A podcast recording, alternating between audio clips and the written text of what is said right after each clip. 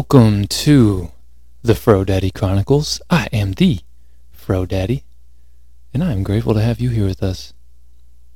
This week's Fro Daddy Fatherly Advice. It's okay to change strategies. Just make sure you have supporting data and avoid changing on impulse, but on logic. Today we are learning how to produce and structure our goals. The definition of a goal is the object of a person's ambition or effort, an aim or desired result, the destination of a journey. Some goals we allowed others to give us. Some goals we consciously set.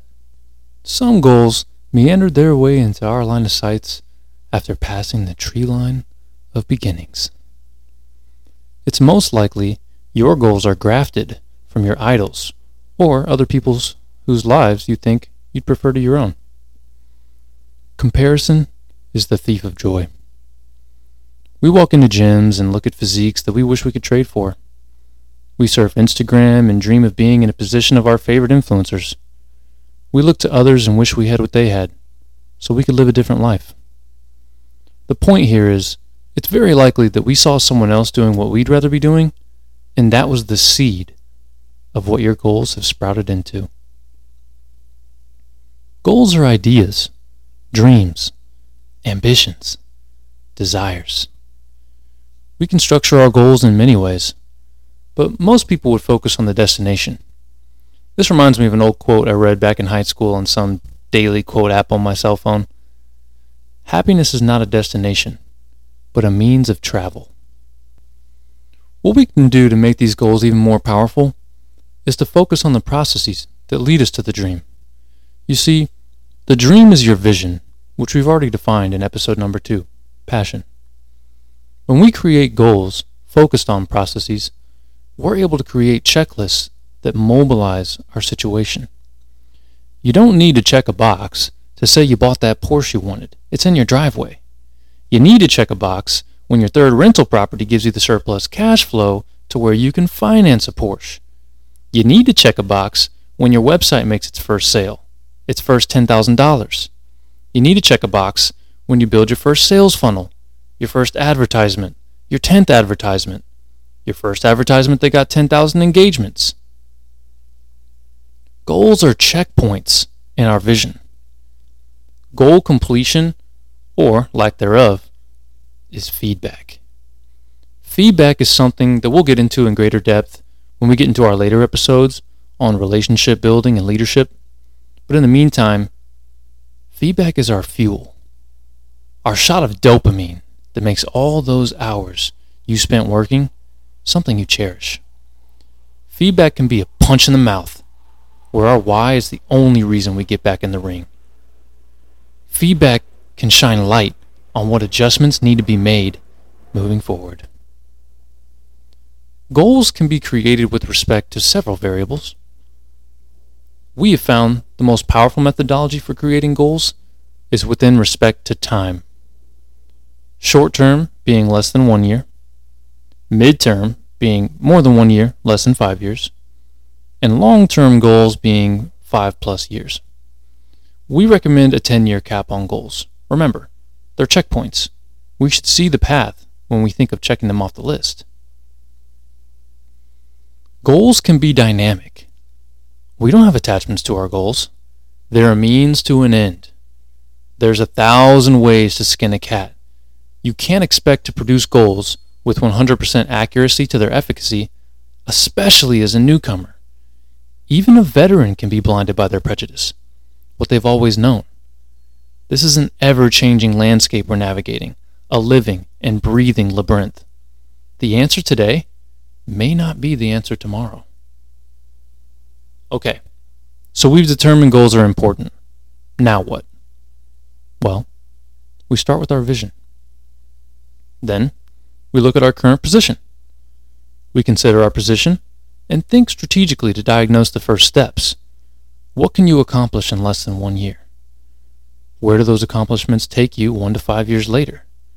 What can you achieve in that new position? Think sequentially.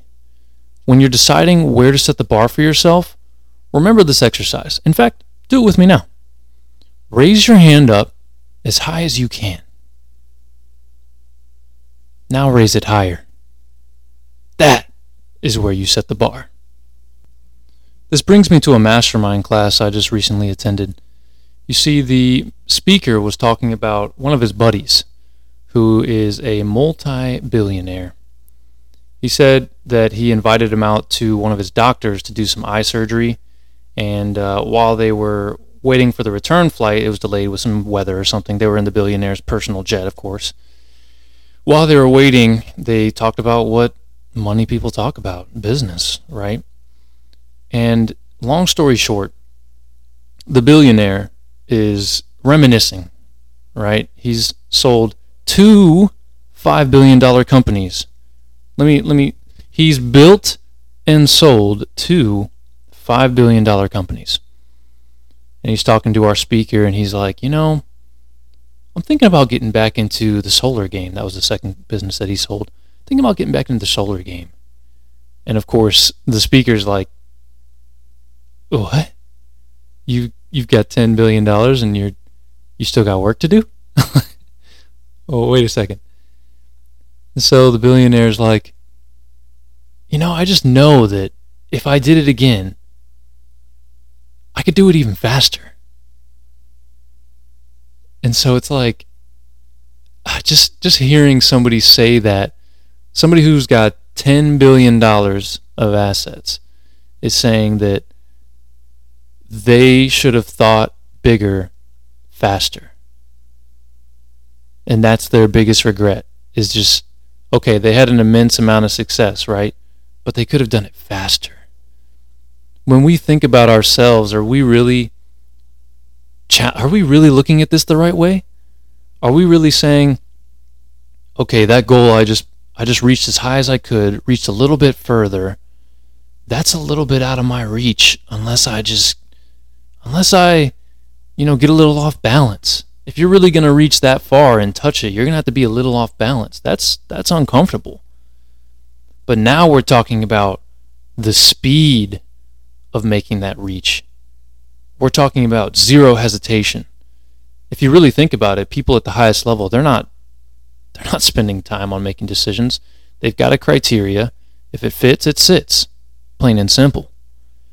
So I just want you all to be mindful of that. I mean, we can look at multi billionaires, and even they will look back and just say they could have done better.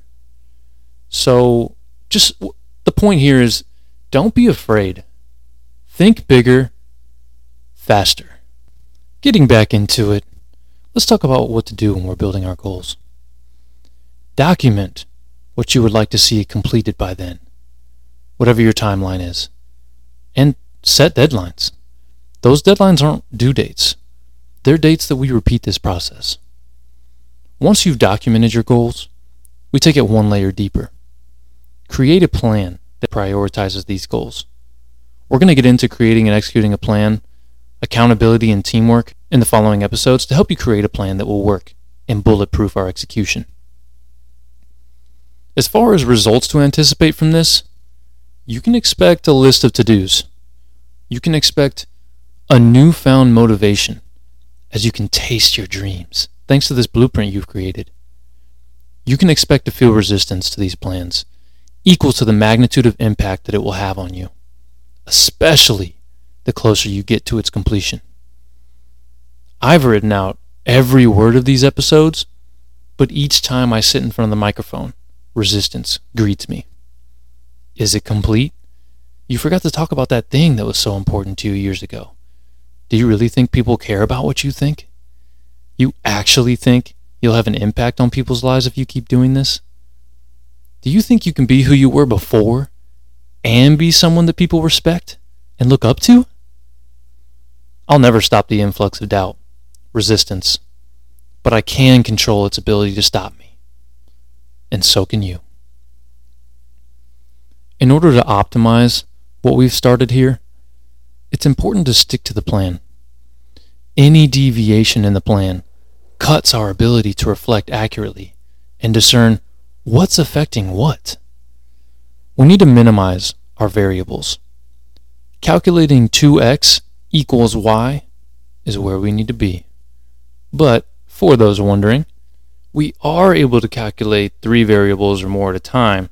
What you do is basically use calculus to set certain variables equal to a constant, and then you can define a formula or function within a range that it will exist within. The concept of minimizing variables is applicable in countless situations. For example, making cold calls. If you use a script, you can say the same things every call. You can diagnose where the objections occur, what the objections are, and structure your rebuttals. We're applying the same principle to our goals. We create a plan, minimize variability to whatever it is that deserves the most attention. Once you understand the dynamic of that variable, you can replace it with another, perfect your formula, or reflect on what had the best results. You're now optimizing your plan to achieve your goals. If that made you excited for your future, be sure to share it with a friend or a loved one who you want to see elevate with you. Thank you for joining us. This has been episode number three of the Fro Daddy Chronicles Goal Setting. This is Fro Daddy signing off.